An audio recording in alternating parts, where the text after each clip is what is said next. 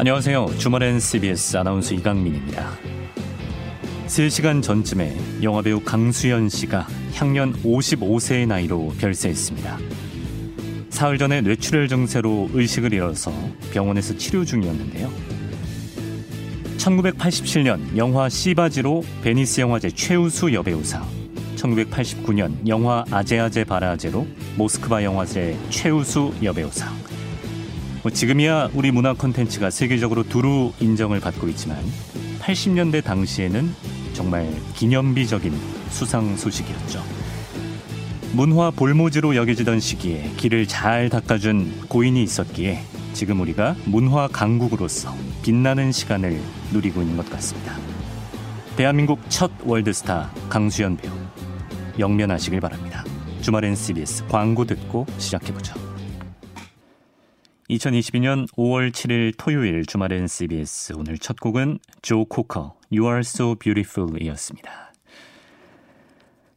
아, 오늘 오후 3시쯤에 배우 강수현 씨가 예, 소천하셨다는 소식 좀 남다른 감정으로 접하신 분들이 많이 계실 것 같습니다. 사실 저는 뭐 8, 90년대 고인의 작품은 거의 접해보질 못했던 것 같고 제 기억에 많이 남는 거는 제가 초등학교 다닐 때 여인천하 열풍이 불 때가 있었어요. 그때 정난정 역할로 나왔던 그 모습이 생각이 많이 납니다. 한창 또 활동하시던 중에 뭐 영화를 또 출연을 앞두고 계셨다 그러죠. 예, 또 이런 일이 있어서 많이 안타까운데요. 지금 또 게시판에도 많은 분들이 고인에 대해서 애도의 마음을 표하고 계십니다. 자, 주말엔 CBS 오늘도 8시까지 생방송으로 함께합니다. 아, 주말 어떻게 보내고 계신지 모르겠네요. 지금 어린이날이 낀 징검다리 연휴여서 뭐 뉴스 보니까 각종 world, land, 뭐 park, 궁 예, 이런 것들은 정말 난리가 났더라고요. 화면만 봐도 무슨 양봉장에 있는 꿀벌들처럼 발 디딜 틈조차 없어 보이던데 거기 계신 분들이라고 그 상황이 뭐 좋으셨겠습니까? 예, 다 아이에 대한 사랑으로 우리 부모님들께서 극복하신 겁니다. 수고 많으셨고요.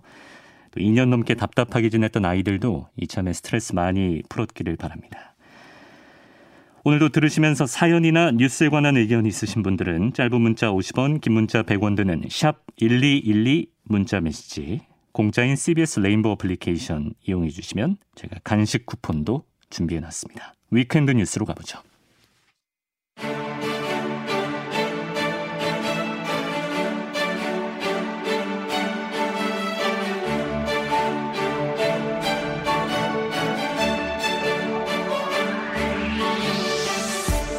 네, weekend 뉴스 오마이뉴스 박정호 기자 나왔습니다. 어서 오십시오. 안녕하십니까? 어떻게 한 가정의 가장으로서 네. 어린이날 고비는 잘 넘기셨나요? 그럼요. 저는 정말 음. 좀 어떻게 보면 좀 편하게 어. 지나갔습니다. 그래요. 동네 아이. 공원에 나가서 자리 깔고. 아, 저희 방송국 근처에 있는. 네, 집 근처에 네. 있는 이 공원에. 파리 공원이라고. 네. 거기 가면 개선문도 있고 에펠탑도 있고 다 있어요. 네, 개선문은 없어진 것 같고요. 없을어요 이번에 다시 어? 개장했거든요. 아, 에펠탑은 남아 있고. 에펠탑은 좀 크게 또. 아, 더 커졌군요. 예. 커지게 됐고. 그래서 이제 파리의 감성을 좀 느끼면서 어. 마치 여행 온 것처럼 자리에 깔고 앉아 있었습니다. 제가 주말 프로라 가끔 뭐 제작진이나 게스트들이 아이를 이렇게 데리고 오는 경우도 있거든요. 급할 때는. 네. 근데 박정호 기자는 집이 가까운데도 아. 박정호 기자 딸은 한 번도 못 만났네요. 한번 데리고 올까요? 한번 데리고 오면 제가 또 예, 뭐 용돈이라도 쥐어주고. 아, 그래요? 꼭 데리고 오겠습니다. 예, 엄청난 미모를 제가 사진으로만 확인했기 때문에 네. 한번 또 만나보고 싶습니다. 또 저희 제작진이 또 키즈 카페 모드로 예, 네. 바로 이제 돌변해서 잘 챙겨줍니다. 좋습니다. 자, 코로나 소식부터 오늘도 간단히 챙겨보겠습니다. 아, 확진자 상황이 오늘 어떻게 나왔나요? 네, 어, 이 오늘 0시 기준으로 신규 확진자가 3만 9,600명 늘어서 누적 1,750만 4,334명으로 집계됐는데요. 일주일 전인 지난달 30일보다 3,686명 적고 2주 전보다는 뭐 절반 가까이 감소했습니다. 네. 또 토요일 발표된 확진자 수로는 지난 2월 5일 이후 13주 사이 가장 적고요. 일일 신규 확진자 수는 오늘까지 나흘째 5만 명 미만입니다. 네. 아, 그리고 위중증 환자 수는 419명으로 어제보다 4명 줄었는데요. 이 위중증 환자 수는 지난달 30일 이후 8일째 400명대를 유지하고 있습니다. 네. 또 어제 사망한 코로나19 확진자 83명으로 직전일보다 35명 늘었는데요. 사망자 수는 지난달 30일 이후 8일째 아, 두 자릿수입니다. 음. 뭐 다행히 재확산되거나 그럴 조짐은 보이지 않는 상황이고. 네. 정부가 코로나 병상을 중환자 치료 중심으로 차차 조정해 가겠다 이런 입장을 밝혔군요. 네, 중대본의 얘기를 들어보면 위중도가 좀 높은 환자를 치료하는 중증과 이 준중증 병상에 대해서 지자체 수요 조사 등을 통해 지난 2일 411개 병상을 줄였다라고 설명했어요. 네. 그래서 앞으로 병상 가동률 등을 고려해서 국가 지정 입원 치료 병상, 또 긴급 치료 병상, 거점 전담병원 보유 병상을 제외하고 단계적으로 해제하겠다. 이렇게 얘기했는데 네. 특히 이제 경증이 많은 오미크론 특성상 아, 이 일반 의료 체계 전환으로 또 입원 수요도 낮아졌다. 아, 이렇게 얘기를 하고 있고요. 음.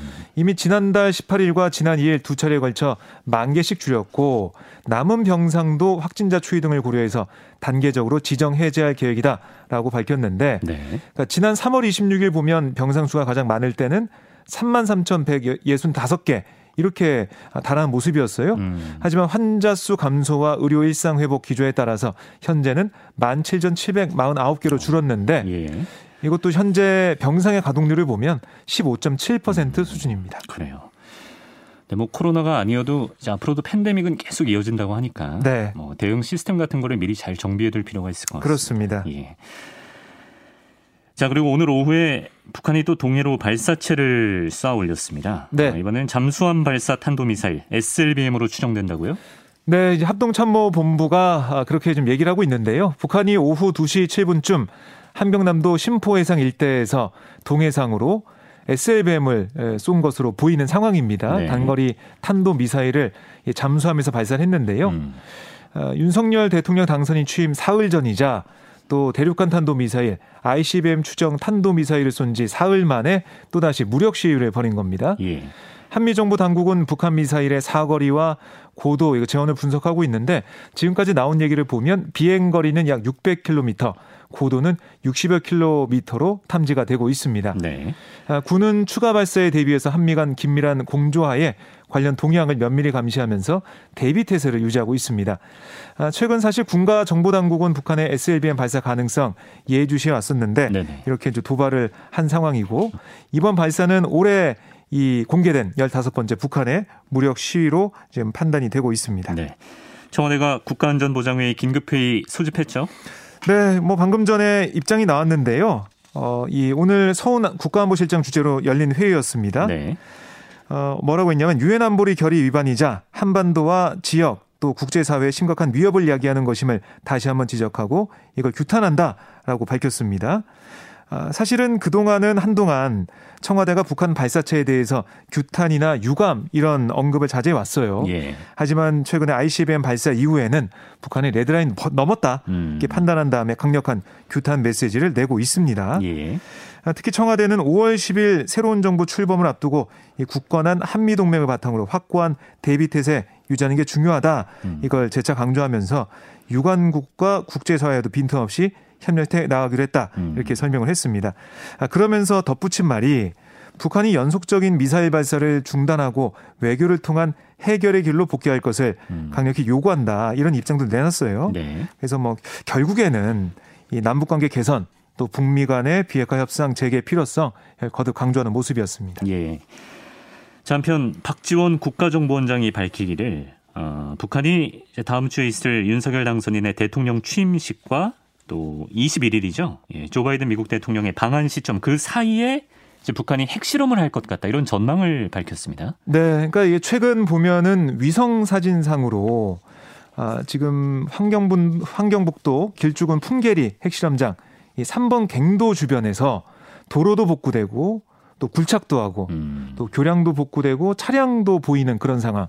그러니까 뭔가 일어나고 있는 상황이 위성 사진으로 보여주고 있거든요. 네. 그런 상황에서 이 박지원 원장이 어떤 얘기를 했냐면 이 3번 갱도는 규모상 소형화, 경량화 핵실험밖에 가능하지 않은 곳이다. 어. 그래서 북한이 핵탄두를 소형화, 경량화하면 단거리 미사일에도 이걸 탑재할 수 있다. 어허. 그렇게 되면 우리나라와 일본도 위험하다. 그렇죠, 그렇죠. 예. 그래서 이번 핵실험을 굉장히 중요하게 보고 있다. 이렇게 우려를 했어요. 예. 그러니까 이 실험이 만약에 성공하게 되면 오, 우리 뭐 당장 네. 우리나라를 포함해서 일본도 마찬가지로 음. 좀 힘든 상황이 되기 때문에 위험한 상황이다라고 보고 있는 거고 특히 이제 북한이 중국과 러시아에 만류해도 핵실험 준비를 강행하고 있다 음. 이렇게도 분석을 했습니다. 예.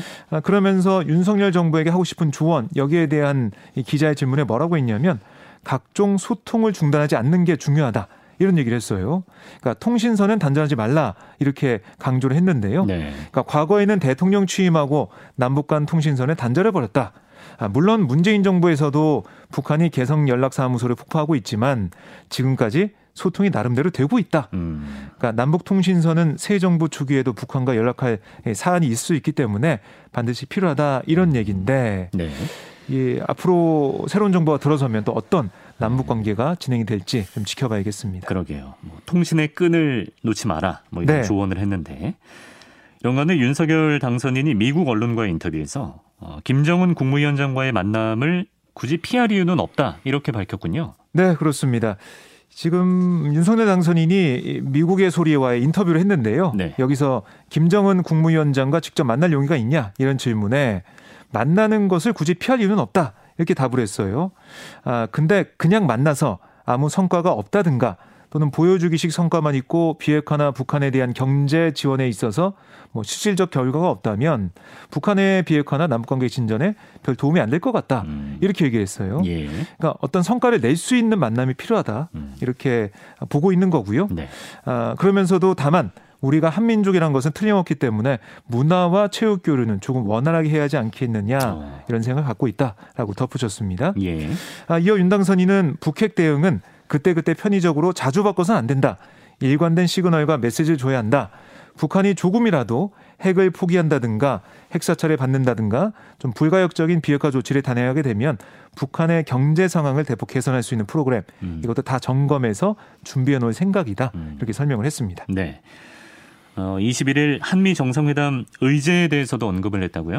네, 그러니까 작년에 문재인 대통령이 조 바이든 미국 대통령과 만나서 구두 협의하고 약속한 내용이 있는데 좀 더 내용이 보강되고 그때 빠진 부분이 보충돼야 한다. 이렇게 윤 당선인 얘기를 했어요. 예. 그러니까 쿼드 워킹그룹 참여를 언급했는데요. 어. 쿼드 워킹그룹과 관련해서 작년에 백신 문제만 얘기가 됐는데 네. 기후 문제라든가 아니면 첨단 기술 분야까지 워킹그룹의 참여 활동 범위를 좀 넓혀야 된다. 음. 특히 첨단 기술 분야에 대해 한미가 좀 더 밀접하게 협력해야 한다 설명을 했습니다. 네. 그러니까 군사적 안보에서 벗어나서 경제, 첨단 기술, 공급망, 뭐 글로벌 이슈인 기후 문제 또 보건 의료까지 여기저기 뭐 모든 부분에서 포괄적 동맹 관계로 확대 격상돼야 한다 이렇게 강조했어요. 네. 그러니까 미국과의 관계를 굉장히 중요하게 여긴다. 음. 동맹 관계를 중요하게 여긴다 이렇게 볼 수가 있겠고요. 또 지금 여러 가지 얘기 나오는 게 정시 작전 통제권 네. 이게 저는 어떻게 될 것이냐 네. 여기에 대해서는 윤 당선인이 전쟁에서 승리하는 가장 효과적인 길이 무엇이냐 여기에 따라 결정돼야 하는 것이지 어떤 명분이라든지 이념으로 결정된 문제는 아니다. 음. 이렇게 얘기를 했습니다. 네. 그러니까 일단 우리의 능력을 좀 발전시킨 다음에 그 다음에 논의할 문제지 아, 지금 뭐 당장 할 수 있는 건 아니다.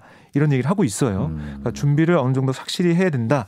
아, 이걸 강조하고 있기 때문에 네. 뭐 단, 당장 뭐 전자권 문제가 수면 위로 떠오를 가능성은 좀 지금까지는 좀 희박해 음. 보이는 상황입니다. 그렇군요. 예. 앞서 뭐 백악관에서도 이번 회담 때 북한 문제 올릴 것이다 이렇게 입장을 네. 밝혔기 때문에 뭐 그때쯤에서 한미와 또 북한이 서로 어떤 메시지, 제스처를 보여줄지 네. 지켜봐야겠습니다. 자, 그리고 이재명 전 경기지사 국회의원 보궐선거 인천 계양을 후보로 이제 민주당이 전략 공천을 했는데 네. 오늘 공식 수락을 했군요. 그렇습니다. 아, 이전 지사가 페이스북에 이런 글을 썼어요. 당의 모든 결정을 전적으로 따르겠다. 국민의 집단지성을 믿고 민심의 바다에 온전히 저를 던지겠다. 더 나은 국민의 미래를 위해 힘겨운 선거에 나선 민주당 후보들과 함께 혼신의 힘을 다해 반드시 이기겠다라고 밝혔어요. 네.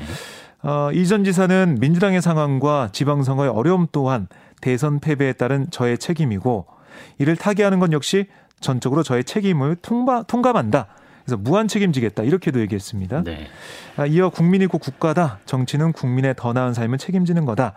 국민을 위한 일꾼이자 국민의 도구인 정치인에게 개인적 손익은 부차적 문제일 뿐이다. 이렇게 강조를 했습니다. 음. 그러니까 이 여러 가지 뭐 얘기가 있었죠. 반대 목소리도 있었고 네. 어, 나와야 된다라는 목소리도 있었는데 출마 지역에 대한 어떤 지적도 있었고 그렇습니다. 예. 어쨌든 당 입장에서는 이번 지방선거 상황이 좋지 않기 때문에 음. 이재명 전 지사가 나와서 좀 이 선거를 이끌어 달라. 진두주의 해달라 이런 생각이 있었어요. 네. 그런 요구를 했고 아, 이전 지사도 받아들였는데 이게 본인의 개인적인 정치에 있어서 정치 행보에 있어서는 마이너스가 될 수 있을지언정 네. 당을 위해서 또 대선 패배 이후에 이렇게 된 상황이 자신의 책임이 크니까 음. 내가 책임지겠다 이런 마음으로 출마했다 이렇게 해석할 수가 있겠습니다. 네. 대선 후보의 어떤 이례적인 초고속 정계 복귀. 네. 네. 이대 박영선 전 장관도 부정적인 견해를 비쳤다고요?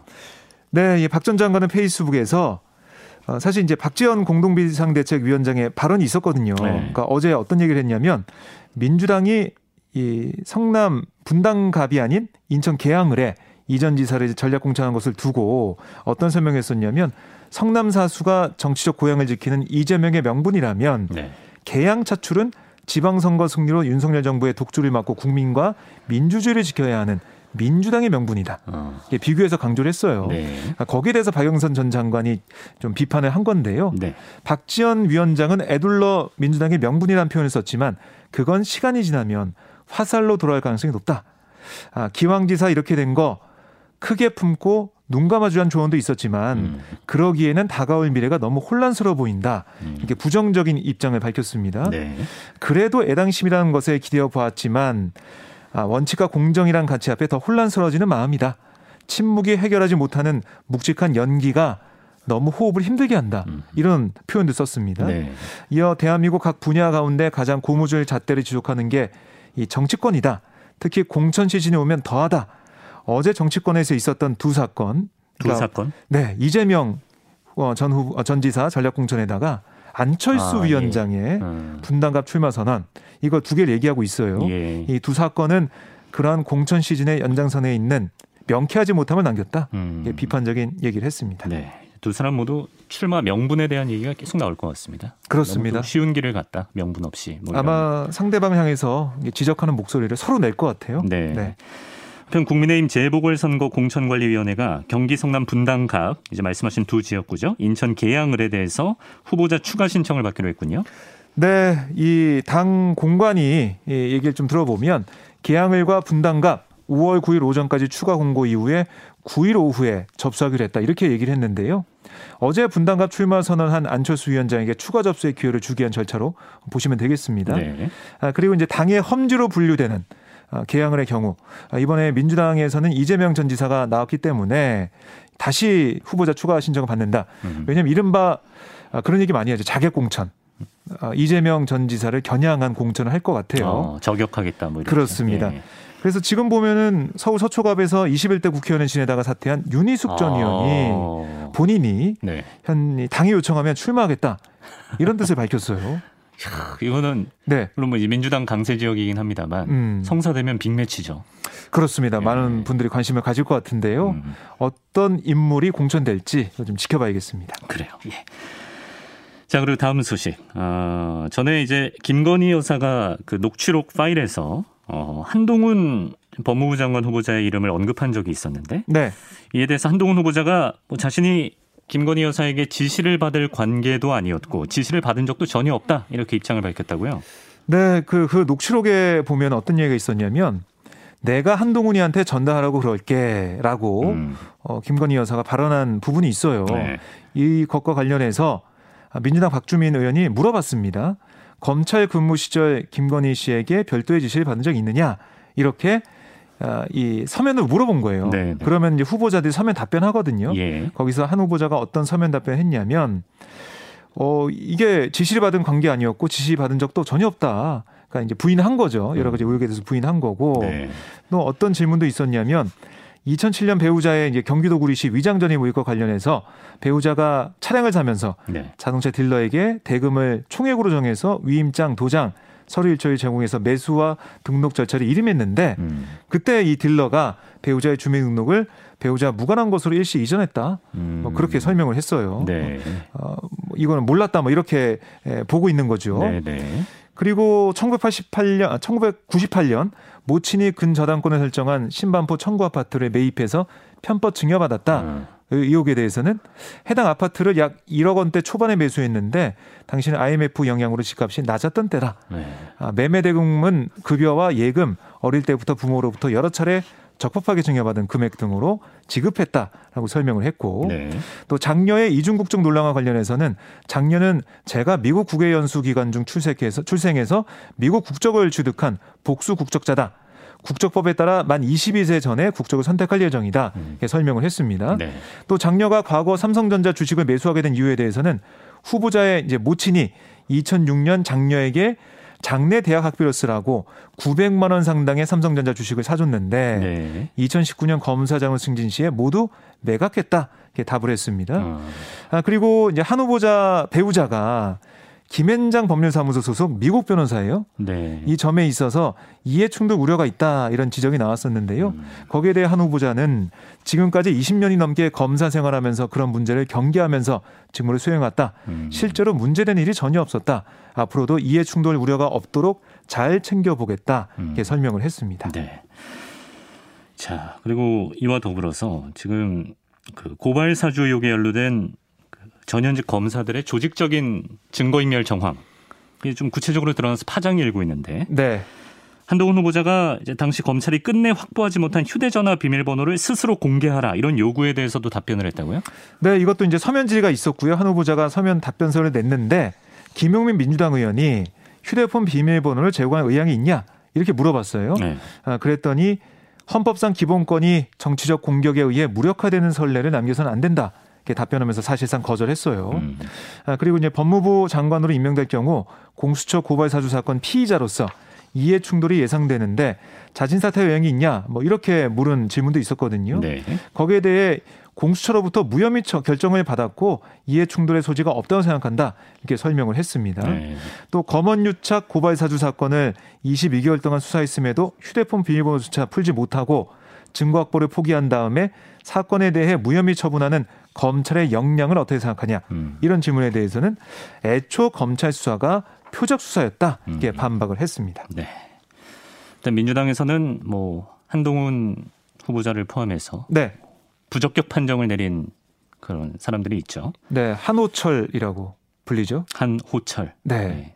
정우영. 네, 한덕수, 정우영, 김인철 세 후보자가 있었는데 한 분은 낙마했고 그렇습니다. 네, 김인철 후보자는. 네.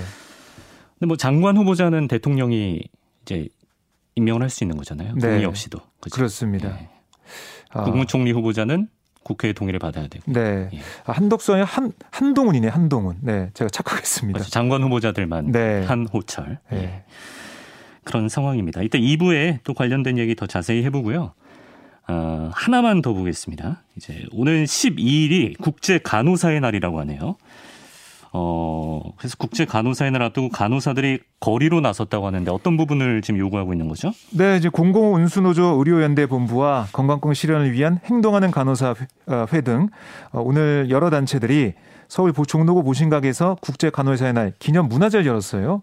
그래서 간호사 1인당 환자 수 법제화가 담긴 간호 인력 인권법 제정을 촉구한다 이렇게 설명을 했는데요. 네. 이 국제 간호사의 날 나이팅게일 탄생일인 5월 12일을 기념해서 어. 국제 간호협의회가 1972년 제정을 했습니다. 네. 이거 기념하기 위해서 모였는데 음.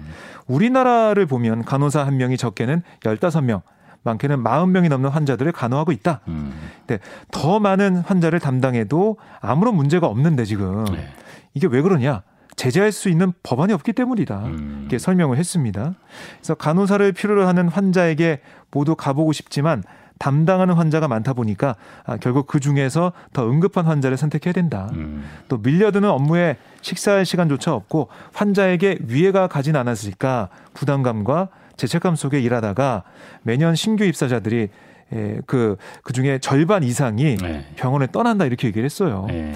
결국 이게 사실은 환자들이 많은데 거기에 따라서 간호사들이 늘어나지 못하다 보니까 음. 더 남아있는 사람이 힘들고 떠나고 음. 그럼 더 힘들어지는 악순환이 반복된다 그렇죠. 이렇게 얘기하고 있는 겁니다.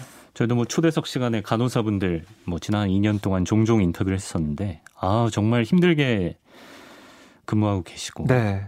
국가 위기 상황에서 이분들의 희생에만 우리가 기댄다는 것을 코로나 시국을 통해서 우리가 알았잖아요. 그렇습니다.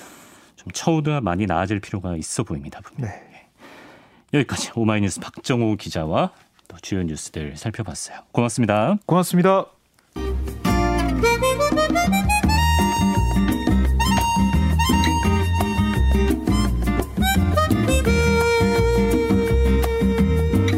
초대석 시간입니다. 어, 새 정부의 출범을 앞두고 매주 이 시간에 지난 5년에 어떤 일들이 있었는지 어, 짚어보고 있는데요. 지난주에 우리 영화 드라마 이야기에 이어서 오늘은 대중음악에 대한 이야기를 해보려고 합니다. 지난 5년 동안 가요계는 뭐 세계적으로 의미 있는 성과를 거둬서 국내 굴지의 케이팝 기획사들은 역대 최고 매출을 기록했는가 하면 공연 자체가 생계로 이어지는 인디 업계에는 큰 어려움을 겪는 많이 위축된 시기를 보내야 했습니다.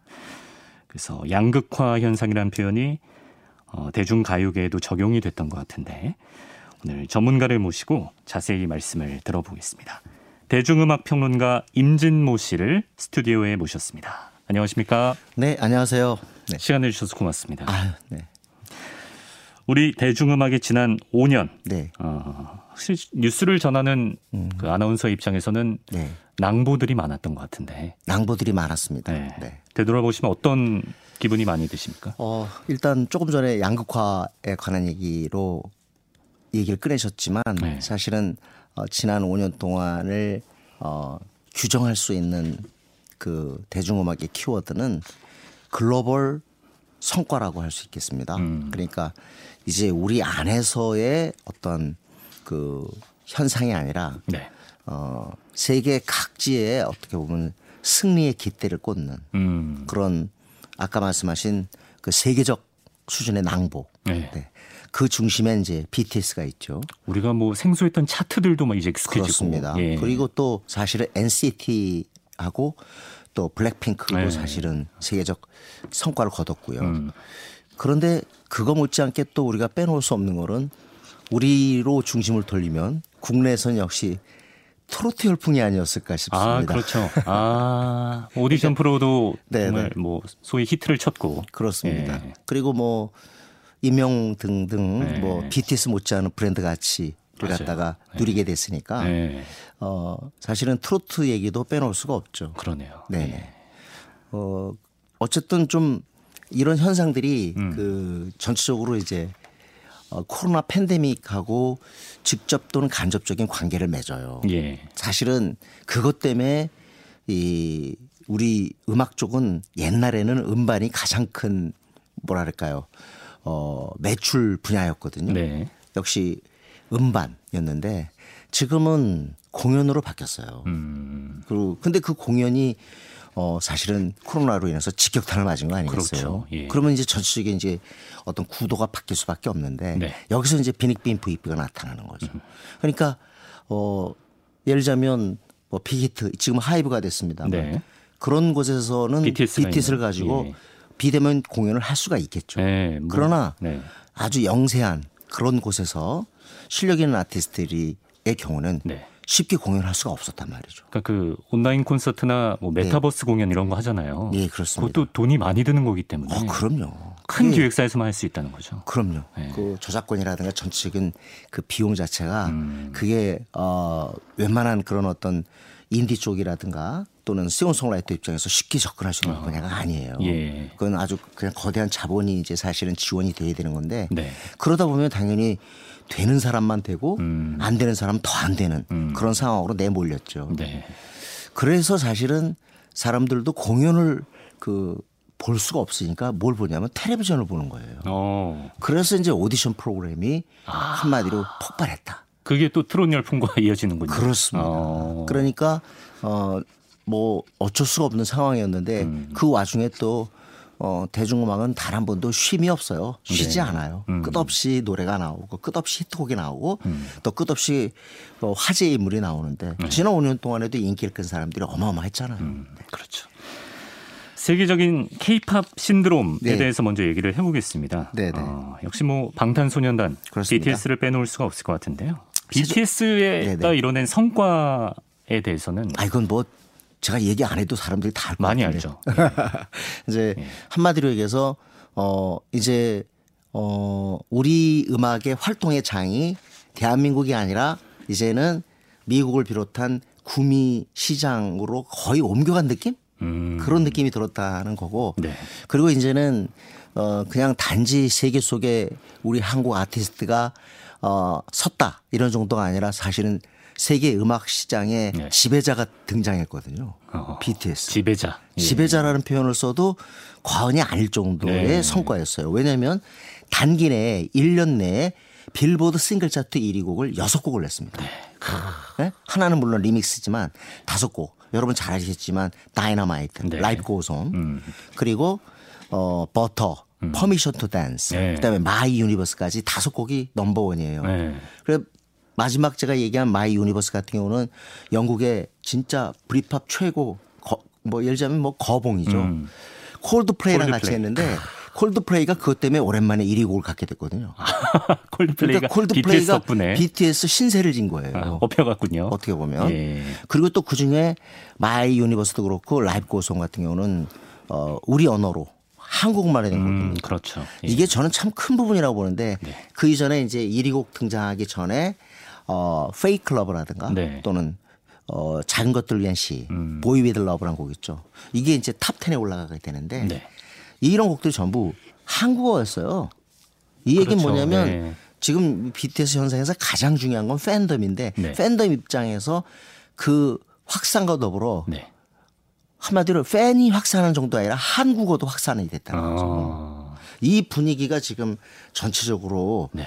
어 저는 어 타 분야, 네. 영화 이런 영화라든가 네. 이런 게임이라든가 이런 분야에 도 영향을 미치고 있는 거라고 저는 생각을 합니다. 한국의 문화, 언어 네네. 이런 거를 통틀어서 공유하는 하나의 커뮤니티가 된 것 같아요. 그렇습니다. 네. 그 지금 각국의 그 문화원 있죠. 네. 문화원은요 한국어를 배우겠다고 하는 신청자가 너무 많아서 아, 기사에 그런 거 많더라고요. 예, 예. 아니 심각한 수준입니다. 아 그래요? 예, 그 우리가 예. 어떤 면에서 앞으로 이걸 기회 삼아서 예. 어, 사실 이제 라틴 팝이라는 말, 네. 라틴 팝이란 말은 라틴 음악도 이제 어, 세계화 됐잖아요. 네, 네.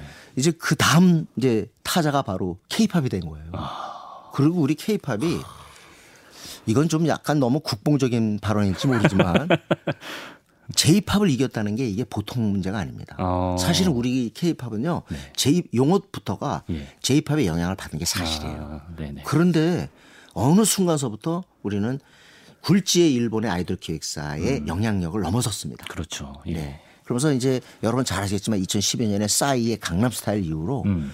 어 조금은 한 3년 동안은 어려웠어요. 네. 싸이 열풍이 약간 식으면서. 네. 근데 그걸 갖다 BTS가 2017년부터 완전히 세계 음악 시장을 네. 그야말로 벌집 쑤신 듯 발칵 뒤집어 놓으면서 이제 케이팝 세상을 완전히 열었던 음. 거죠. 싸이 강남 스타일 네. 어, 벌써 10년이 됐는데 그렇습니다. 예. 그때랑은 어떤 차이가 있을까요?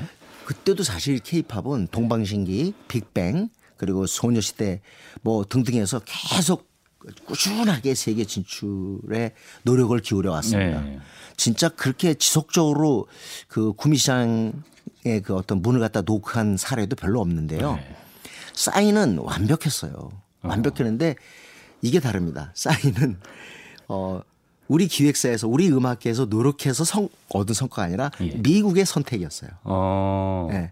그러니까 마카레나가 성공했듯이 미국에, 미국에서 볼 때이 예. 노래는 미국에서 되, 된다 이거죠. 아, 그 그래서 가져간 거예요. 댄스와 예, 예. 예. 물론 싸이는 엄청난 수혜자지만 예. 가져간 거예요. 예. 아직 케이팝이 이름이 알려졌지만 케이팝의 성공이라는 걸 등식화할 수 있는 상황은 아니었습니다. 음. 그리고 또 하나 케이팝은 명백히 다수가 참여하는 그룹이란 말이에요. 네.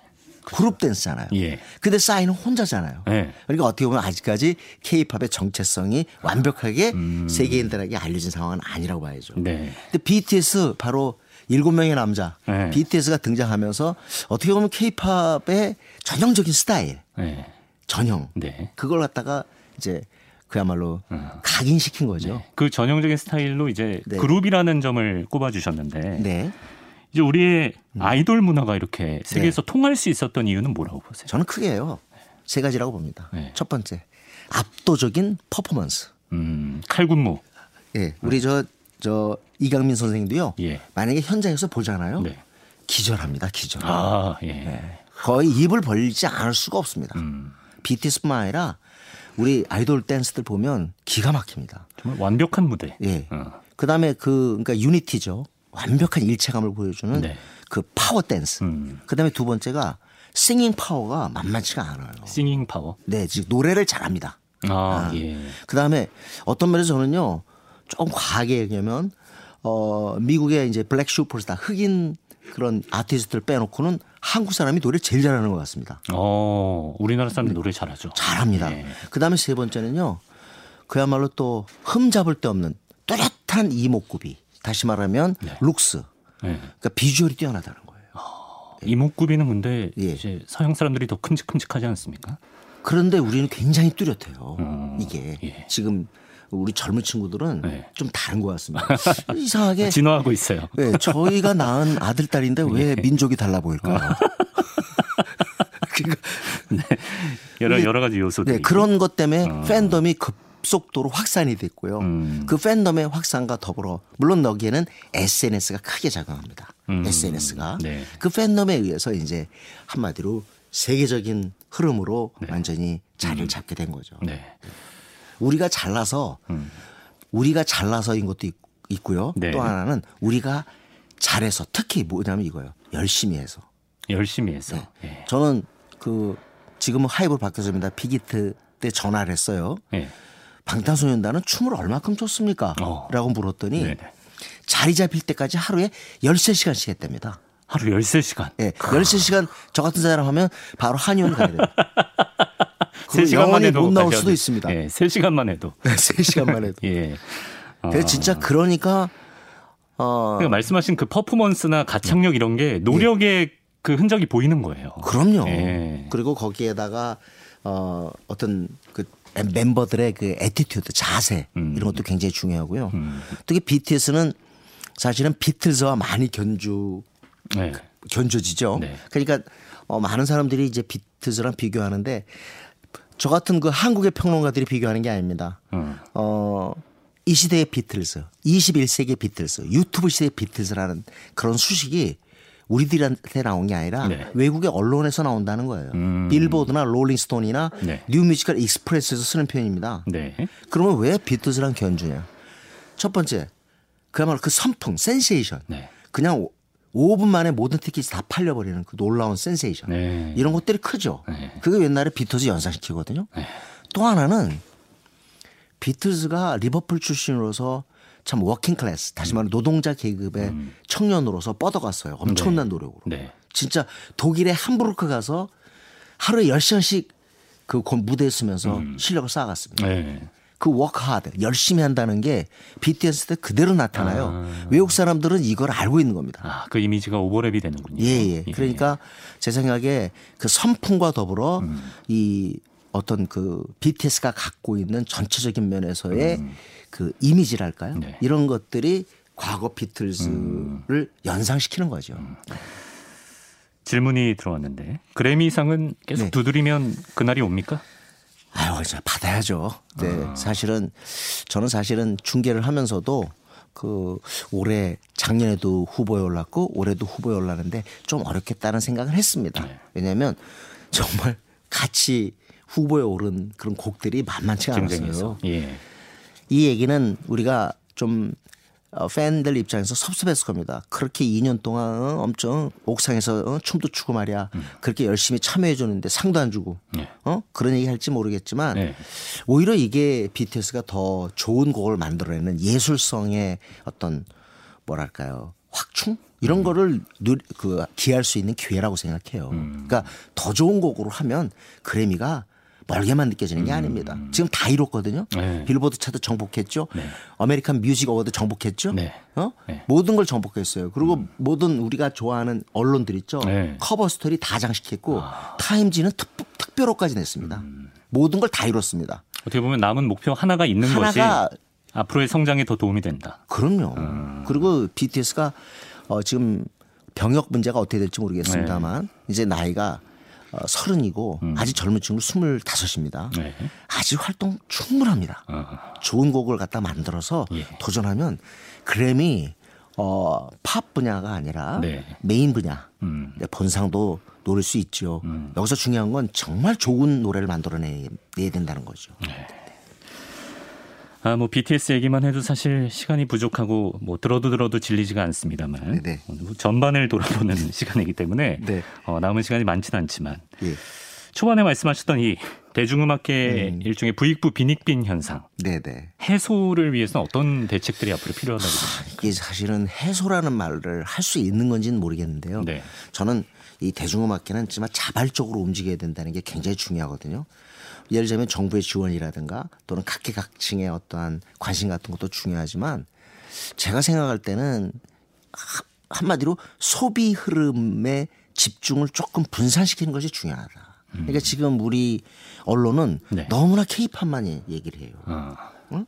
그런데 이게 뜻밖의 원치 않았던 코로나 팬데믹이 터졌습니다. 예. 그러면 흐름이 막힌 거잖아요. 네네. 그러면은 어, 좀 더 구석진 곳, 네. 좀 더 사람들이 몰리지 않는 곳도 카메라를 비춰주고 또 이슈를 음. 만들어내서 사람들을 보게 해줘야 되는데 음. 우리는 온통 그것만 보여줬어요. 음. 케이팝하고 트로트만 보여줬습니다. 그러니까 선택은 소비자들이 하더라도 예, 뭐 언론이나 이런 데서 더 다양하게 그렇죠. 제공을 그러니까 해줘야 너무 된다. 한마디로 과거도 그렇지만 너무 집중적으로 음. 그렇게 비춰주는 것이 아니라 네. 이제 좀 어, 관심을 갖다 이렇게 분산시키는 네. 다양화 시대 아닙니까? 네. 문화 다양성 시대. 네. 그러지 못했다는 거죠. 어떤 사람들은 막 네. 이제 트로트 좀 지겹다 이런 분들도 마지막에 있었어요. 아, 그럼요. 예. 그리고 그것도 너무 심한 그런 음. 양상을 보였고 음. 마치 무슨 전 매체가 전부 다 트로트에 중독된 것 같은 그런 음. 식으로 접근했지 않습니까? 네. 했잖아요. 네. 물론 트로트 음악도 어, 많은 진전을 일으켰습니다마는 음.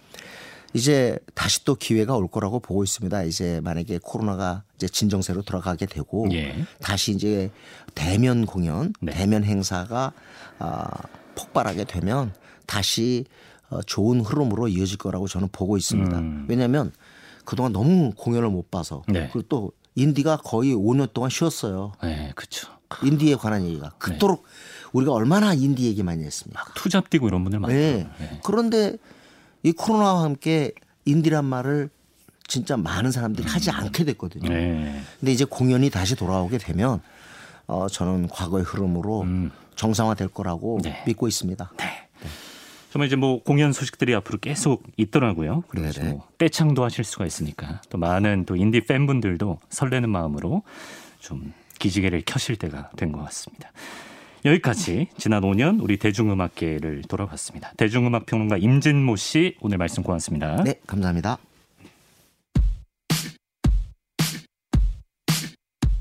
BTS의 벌어 듣고요. 잠시 7시 2부에서 뵙겠습니다.